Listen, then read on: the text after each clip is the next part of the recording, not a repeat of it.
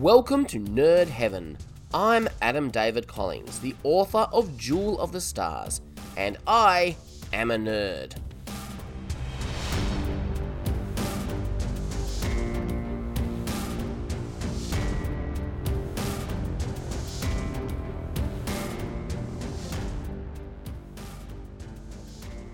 This is episode 30 of the podcast.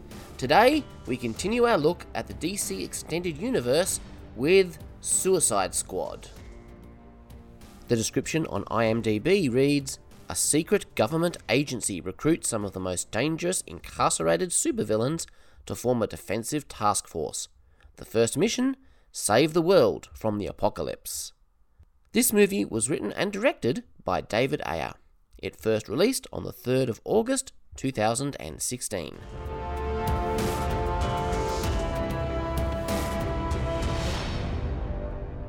I kind of like the aesthetic of the bright neon colours over the titles and the studio logos. Will Smith is great as Deadshot. He gives a more serious, dramatic performance than I think I've ever seen from him in anything else. And yet, he still blends his signature humour into his character. It's a balance that I really like. Harley Quinn is terrifying. I love the scene that introduces her. She's hanging from a ribbon like a gymnast. The fact that these big grown men are so terrified of this young girl that they have to keep her in a cage and shock her before they'll go anywhere near her speaks volumes. And then we meet Amanda Waller. In her voiceover, she explains that the world changed when Superman appeared, and then it changed again when he didn't. We get more footage of Superman's funeral. That's why I'm here, she says. The death of Superman has left a big void. Earth has been attacked twice by alien beings first Zod and his crew, and then Doomsday. Now, with Superman dead, who's going to protect Earth next time it happens? Waller thinks she has the answer. The problem with a metahuman is the human part. We got lucky with Superman, he shared our values, the next might not. The film now has to introduce a bunch of characters and explain their origins. It's a lot to ask in such a short space of time, but I think it does a good job. Deadshot's daughter really humanizes him. The fascinating thing is, this girl's dad is an assassin for hire, and he's the good parent. The mother is a real deadbeat. And you can tell straight away that he really loves his daughter. And then we get our first Batman cameo. I love it. So good to get more Batfleck, especially given that this would end up being his second last appearance. In the end, it's Deadshot's humanity for the sake of his daughter that leads to his capture. If she wasn't there, Deadshot would be free and Batman would probably be dead.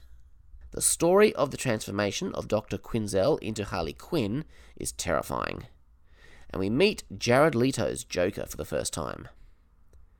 This is a controversial opinion, but I like Leto's Joker. The thing these early DC movies did really well was take classic characters who had been portrayed very, very successfully in previous movies and presented them in a very different way. Heath Ledger's Joker was amazing. The man won a posthumous Oscar for that performance. There was no topping that. So instead, they created a version of the Joker that looks very different and acts different. The tattoos were unconventional, but they made sense. Some felt the word damage tattoo on the Joker's forehead was overkill. But David Ayer had some interesting, cool backstory behind that. The teeth, too. It's a pity none of that stuff made it into the movie. Then we get our second Batman appearance. He's chasing the Joker and Harley through the streets of Gotham. It's nice to see the Batmobile from Batman vs. Superman again. I love it when Harley says, Stupid bats, you're ruining date night! Sorry, I'm gushing over the Joker when I should be talking about Harley. Wally, Waller says that Harley is even crazier than the Joker, and I think she might be right. The Joker remade her in his own image. Batman managed to get Harley, but the Joker got away. Just like the song says. He kind of left her to drown. Next, Waller introduces Captain Boomerang, Digger Harkness. First of all, Amanda, it's Aussie, not Aussie. Hard S sound. Get it right. Digger is an interesting name for this character. Digger is a slang term used for an Australian soldier, especially a veteran of World War One, but really any member of the Australian Armed Forces. It's a title that carries a lot of affection, but also a great deal of respect. Anyway, we get our final cameo from a Justice League member as we see Ezra Miller as the Flash capture him. That was nice. We got to see a long haired Barry Allen in a shop surveillance video and a weird bearded Flash from the future in the last movie, but we never really saw the Flash in his true form. This time we see him in his costume for the first time. It was only a few seconds, but it was very welcome. El Diablo is a fascinating character. Next to Deadshot, he's one of my favourites. His story is truly tragic, but all we get in this little introduction is that he has the ability to create fire, and he surrendered to the police. Next is Killer Croc. I wasn't happy with his portrayal in this movie at all. Have you ever played Batman Arkham Asylum? I have. Killer Croc in that game is freaking terrifying. One of the few times I've been truly afraid playing a game is when I was sneaking through Killer Croc's lair. That's the type of Killer Croc I wanted. Instead, this movie made him the comic relief. I wasn't happy with that at all. Now, I'll admit, I'm not super familiar with the character. In fact, that video game is really my only previous exposure to the character, so what do I know? All I know, this wasn't the version that I wanted to see. The movie doesn't spend any time trying to explain how this reptilian looking man came to be. It only says that evolution took a backward step with him. But then Waller says he looked like a monster, so they treated him like a monster, and he became a monster. I like that line. That's a line we should all ruminate on for a bit and think about how we treat people. Finally, we get an introduction to Enchantress. What I like is that she starts off as just another one of the gang, but is later revealed to be the villain of the movie. Of course, the interesting thing about her character is that she is two people. Kind of a Jekyll and Hyde character. The ancient witch inhabits Dr. June Moon. Enchantress is fascinating, an extra dimensional entity. She shares Moon's body and can be summoned when necessary. I want to know more about her, a lot more, but this movie doesn't take the time to explore this character in any depth, and that's a shame. Yes, it's hard to give sufficient time to any one character when you have such a large cast. But this is the villain of the movie. The little bit of setup they gave us for her is compelling, but it's not enough. So, this is Waller's plan. We're fresh out of heroes, so we're going to use these villains. But they're bad guys, the man says. Exactly. They're expendable. Who better to send in as cannon fodder when the monsters attack? And that is what makes the Suicide Squad as a concept really work for me. At this point, it's clear that DC are doing something quite different than Marvel with their cinematic universe. Marvel movies tell individual stories with characters and then have them come together once in a while. Very slowly over time, a long term narrative began to unfold. But there were a lot of individual stories going on as well. DC's approach was different. They're just trying to tell one long story. Each movie is just another chapter in that story. They're not trying to set up multiple parallel franchises like Marvel. They're just telling a story. First, we introduced the world to Superman and aliens. Then we saw Superman die thanks to Lex Luthor's manipulations. This movie examines the idea of a world without Superman. Just as we realized how much we needed him, he's gone. This movie explores what people do to try to fill that void. It's almost a pause. We're going to slow down the story for a bit and take this little detour to let you sit with the fact that Superman is dead for a while. And that's important.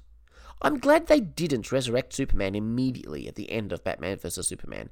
We needed to sit here and really appreciate the hole he's left behind. To that end, this movie is very important. The men are not convinced that Waller can control these freaks, but she says, convincing people to act against their own self interests for the national security of the United States of America is what I do for a living. And let's face it, she's good at her job. Viola Davis does a wonderful job of portraying Waller in this movie. I really like her performance. Best version of the character I've ever seen on screen. We round out the team with Colonel Rick Flag, the good guy soldier who's supposed to keep the others all in line. The twist is, he's in love with Dr. Moon. Waller set him up. Waller set him up to fall in love with her. Waller controls Moon with the heart, and Moon controls Flag. We begin to see here how Waller is a manipulator who uses people and cares little for them as people. All humans are just tools. She's not so different than Lex Luthor, although she may even be better at it than him. Waller makes the point that the Americans are not the only ones kicking up rocks looking for metahumans. The next war will be fought with them. The way Enchantress's fingers appear and curl around Moon's hand is super creepy.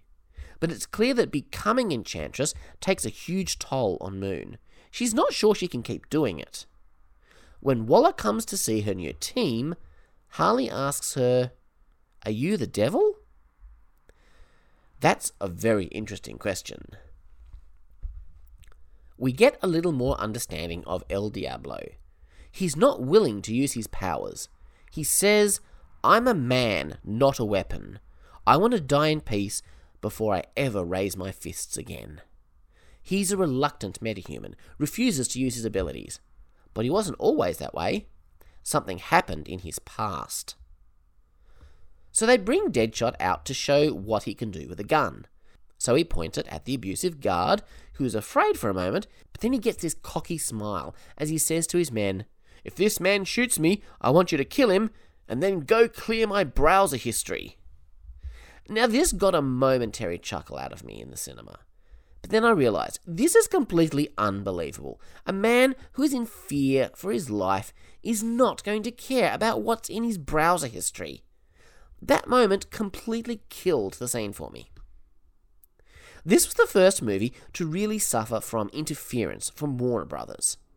Batman vs. Superman got cut short in the theatrical cut, but here they made significant creative changes. In fact, I hear they took the final cut out of the director's hands and gave it to a trailer company. In David Ayer's words, they took his soulful drama and turned it into a comedy. And I think that's a terrible shame. Moments like this silly browser history joke are symptomatic of that problem. The exchange where Deadshot explains his price is cool. It's mostly about his daughter. He wants out of jail and he also wants full custody and he wants her education paid for. I like the moment when Flag says, You're in no position to make demands. And Deadshot says, Oh, you thought I was talking to you. No, I was talking to your boss. And points to Waller, while continuing to maintain eye contact with Flag. See, this is the kind of humour that works better for me character based humour that feels natural in the situation. Now, I can't possibly say what jokes came from what filmmaker. All I can say is what I like and what I don't like. The Joker is still keeping tabs on Harley. He's aware that she's been taken from her prison to be a part of this special operation, and he's not happy about it.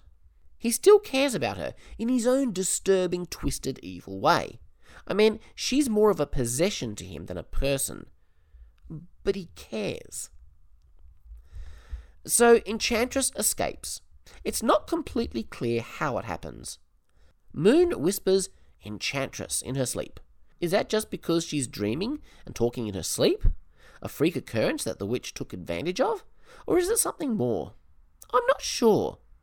But she threatens to kill Moon if Flag calls Waller, so now he's being manipulated by her as well. She takes a statue containing her brother and flees, taking an unsuspecting man as a host for her brother. Apparently, these two were worshipped as gods by ancient humans, but no more. Now she is going to take her revenge by building a machine to take over the world. Moon asks Flag to stop Enchantress. If it ever comes down to a decision, always stop Enchantress, even if it kills Moon. That's a hard thing to ask of someone who loves you. Meanwhile, her brother starts taking humans and turning them into foot soldiers. It's time to activate Task Force X. The brother is nasty, all those tentacles. Enchantress can use his power to protect herself from damage to her heart. Waller has officially lost control of the witch. So her new task force are going to be called in to deal with one of their own. Again, we get some humour from Harley, and it's true to her character.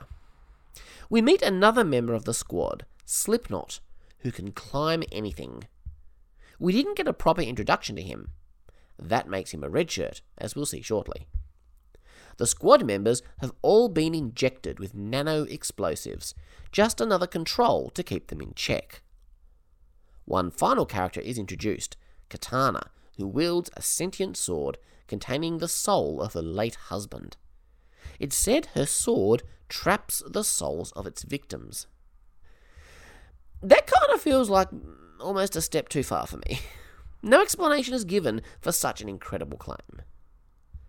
As they take off, Harley gets a message from the Joker. He's coming for her. The Suicide Squad haven't been told the truth about what they're facing. Rick says it's terrorists with a dirty bomb, but these guys aren't stupid. They can see the magic energy hovering over the city, or as Harley calls it, pretty lights. so the chopper is shot down and now they're on the ground. Digger is convinced the nanobombs in the neck are just a ruse, and he's planning to leave. He convinces Slipknot. Then, of course, Rick sets off Slipknot's explosive and he dies. Question was Digger serious about this, or was he just trying to talk someone else into cutting and running first so he could find out if the bombs were real? I suspect the latter. It shows that Digger is smart, but also really cold. This scene was needed to show the squad that the bombs were real. Somebody had to push the boundaries and die, otherwise, these characters would never have followed orders.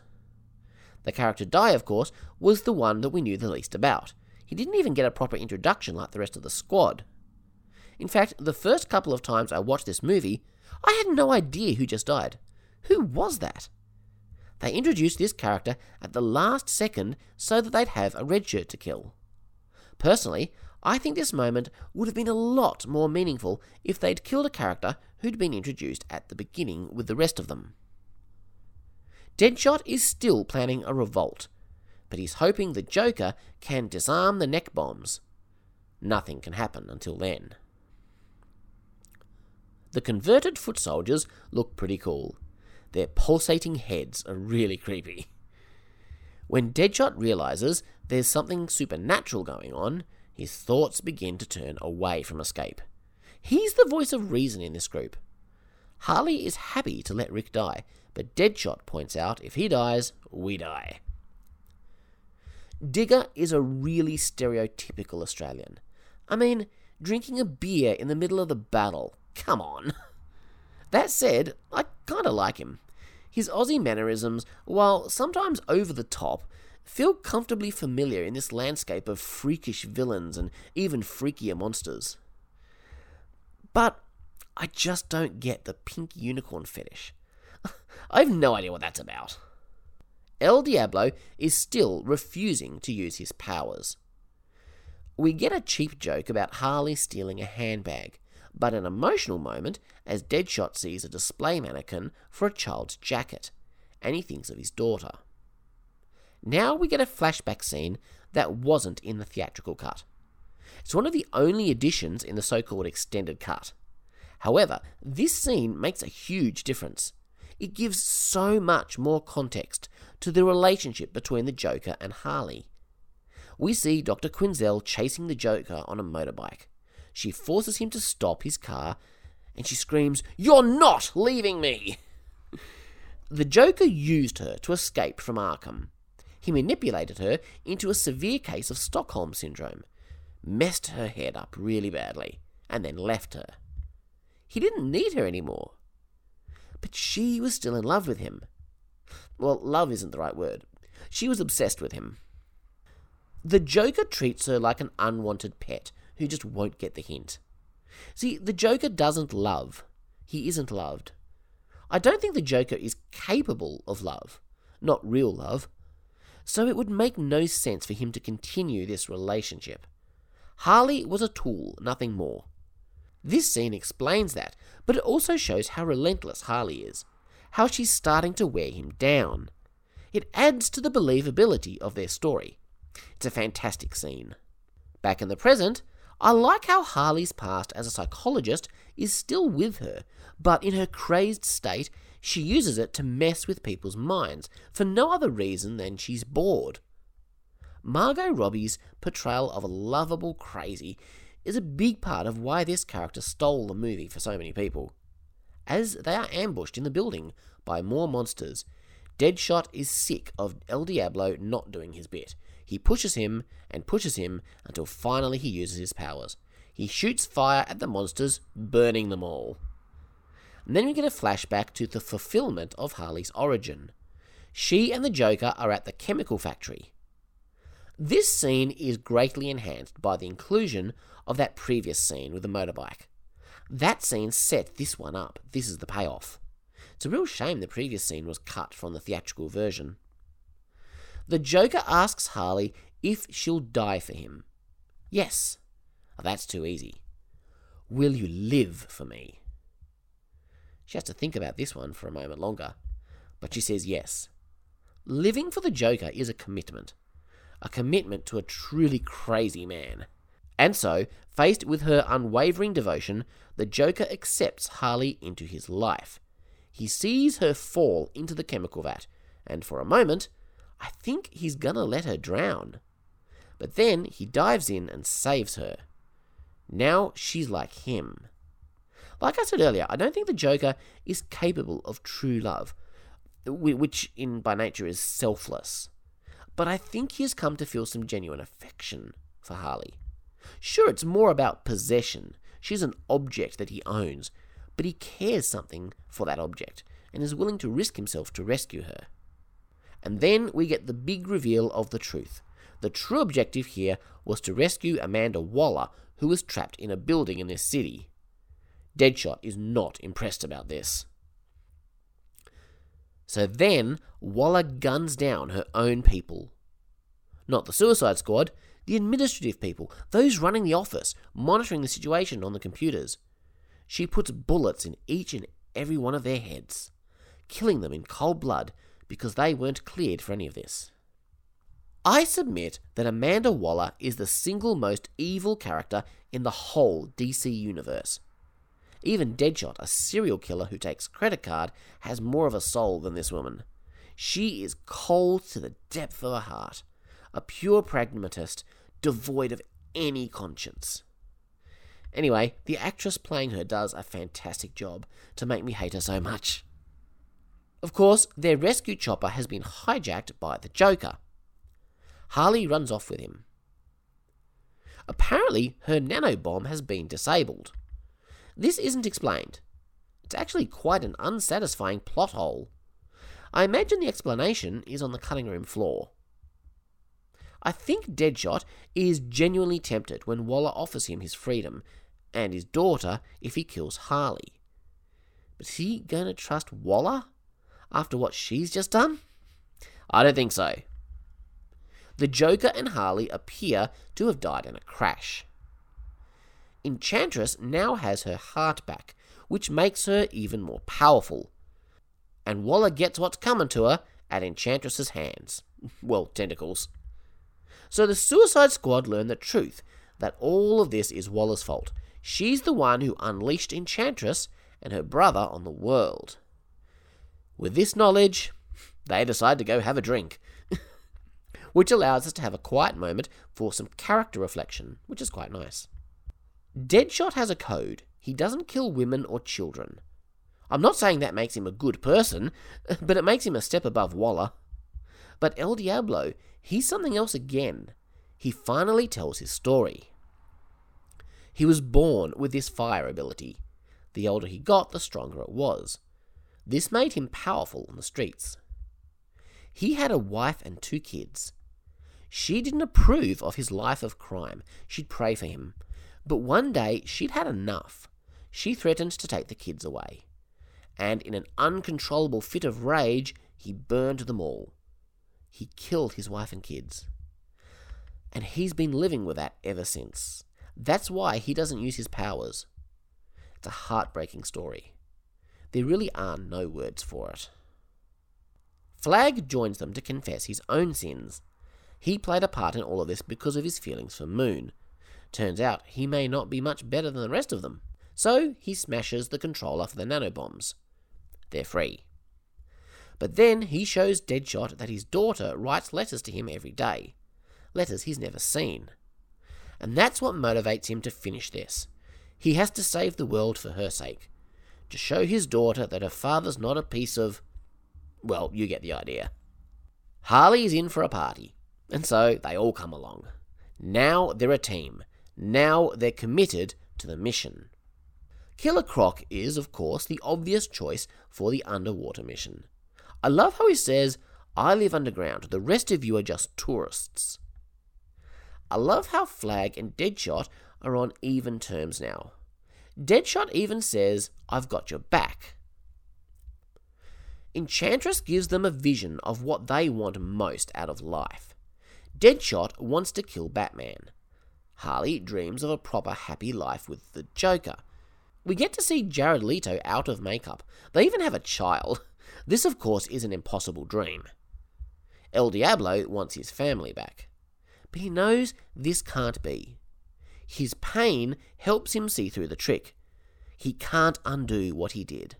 That is the source of his pain. No matter how much he wants to, he can't change what he did that night.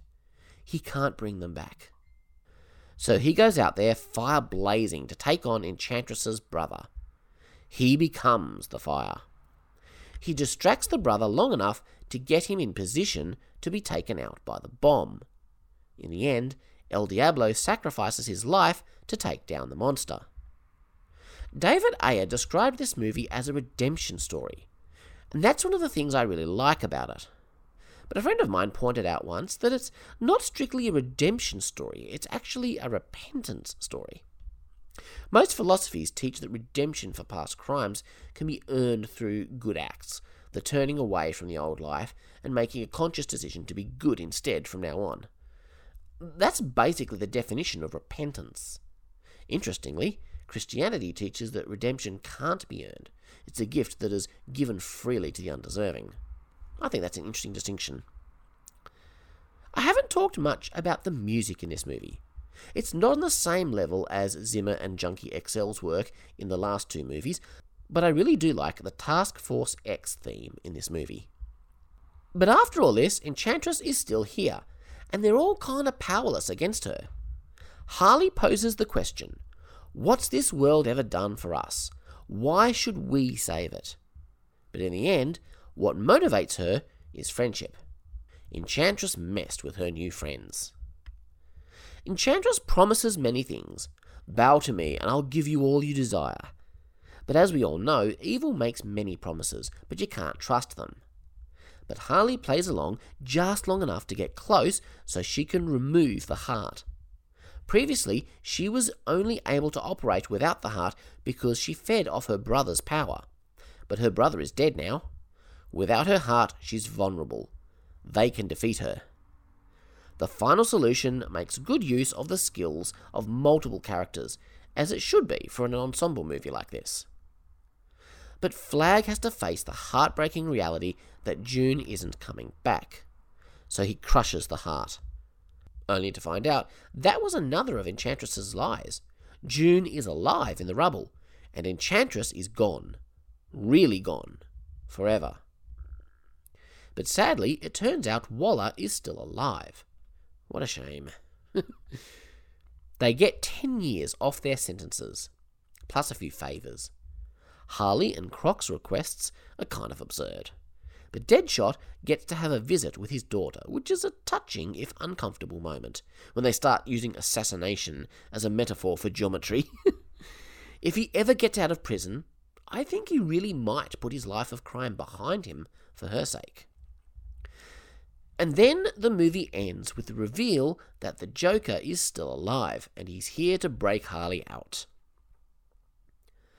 This was the first of the DCEU films to have an after credit sequence. It ties into the larger narrative. Bruce Wayne is making a deal with Waller. He offers her protection from those who want her head for her mistakes, and in return, she gives him all the info she has on the known metahumans, such as the Flash and Aquaman. As he leaves, he tells her to shut down Task Force X. The world doesn't need a suicide squad of villains to fill the hole left behind by Superman. The Justice League are going to protect this world. I like this movie. I have no doubt that David Ayer's original vision of a soulful drama would have been a better movie. But in its current state, it's by no means a bad film. The forced comedic elements didn't bother me as much this viewing.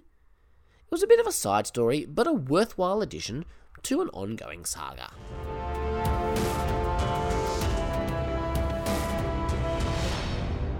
So, Star Trek Lower Decks is coming out in a couple of weeks, and we've got a trailer, which looks interesting.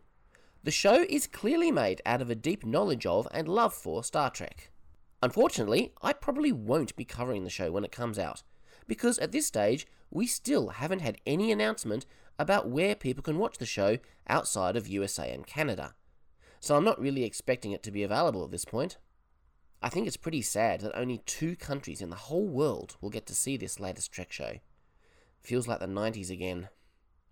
It will likely appear on a streaming service someday, but I won't be able to be a part of the conversation while it's still fresh and relevant. Still, talking nostalgically about things of the past is a big part of what I do here on Nerd Heaven, so who knows? Speaking of which, the next DC movie I'll be covering will, of course, be Wonder Woman. But I might sneak in a little Star Trek episode before that, talking about news and the Lower Decks trailer. It depends on what happens in the Trekosphere over the next week or so. So, I'll just leave that as a bit of a mystery for you. In any case, I'll see you next time on Nerd Heaven.